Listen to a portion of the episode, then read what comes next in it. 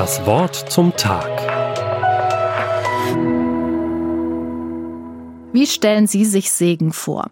Rein äußerlich gehört für mich eine Geste zum Segen. Ich hebe meine Hände hoch, um Menschen zu segnen, oder halte meine Hand über einen Kopf, eine Schulter. Eine bestimmte Wortwahl kennzeichnet einen Segen als Geschenk, als wundervollen Zuspruch. Klassisch ist der Segen, mit dem schon das Volk Israel von Anfang an gesegnet wurde. Der Herr segne dich und behüte dich. Der Herr lasse sein Angesicht leuchten über dir und sei dir gnädig. Der Herr hebe sein Angesicht über dich und gebe dir Frieden. Diesen Segen finde ich im vierten Buch Mose Kapitel 6 in den Versen 24 bis 26. Der Segen gehörte zum Aufgabenbereich der Priester. Diesen Segen sollten die Nachfolger von Moses Bruder Aaron über die Israeliten aussprechen. Gott verbindet damit eine ganz bestimmte Absicht. Der Segen ist wie eine Art Unterschrift Gottes am Ende eines Gottesdienstes, einer Versammlung, mit der Gott dokumentiert. Diese Menschen gehören zu mir. Ich kenne sie und ich kümmere mich, ich bin ansprechbar für sie. Meine Nähe schenke ich ihnen. Ich schaue nicht weg, auch nicht, wenn sie in den Augen anderer peinlich sind. Ich bin das Plus in ihrem Alltag. Mit diesem Segen ist der Apostel Paulus als Jude groß geworden. Sie vielleicht auch, wenn Sie schon als Kind in einem Gottesdienst waren, an dessen Ende die Gemeinde mit dem aaronitischen Segen in die Woche geschickt wurde. Mit Gottes Zusage, ich bin Gott nicht peinlich, ich bin von ihm flankiert, gesegnet.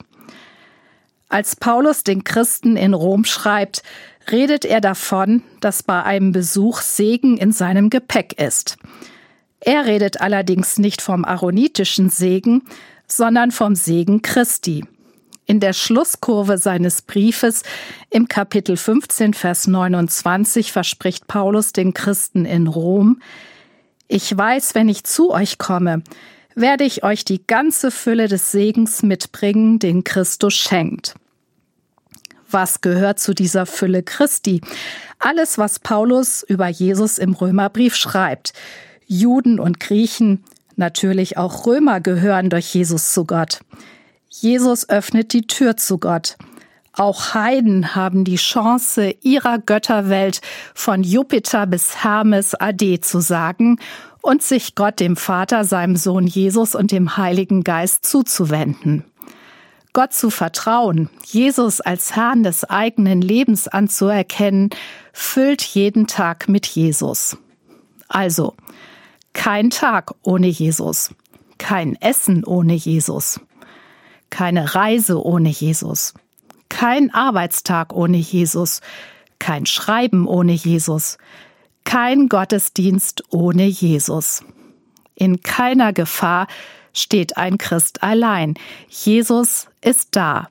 Kein Tag ohne die Liebe Gottes. Sichtbar wird das alles, als Jesus am Kreuz für meine Abneigung gegen Gott gestorben ist, auch wenn Gott mir peinlich ist. Ich mich für ihn und seine Vorstellungen schäme, weil sie anscheinend nicht in die Zeit passen. Das trennt mich seit Jesu Auferstehung nicht mehr von Gott. Im Gegenteil, Gott vergibt mir die eben beschriebenen Sünden, wenn ich ihn darum bitte. Jesu Kreuzestod ist der Dreh- und Angelpunkt für ein Leben mit Gott dem Vater, mit Jesus und dem Heiligen Geist. Das heißt für mich als Christin heute, ich gehöre zu Gott. Dank Jesus. Gott schaut mich freundlich an. Er ist mein Vater. Er kümmert sich, bleibt mir zugewandt, ansprechbar. Diese Fülle des Segens hat Paulus zum Beispiel so ausgedrückt. Die Gnade unseres Herrn Jesus Christus und die Liebe Gottes und die Gemeinschaft des Heiligen Geistes sei mit euch allen.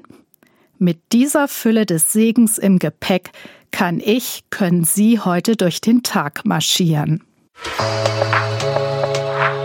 Das Wort zum Tag auch als Podcast auf erfplus.de. ERF Plus. tut einfach gut.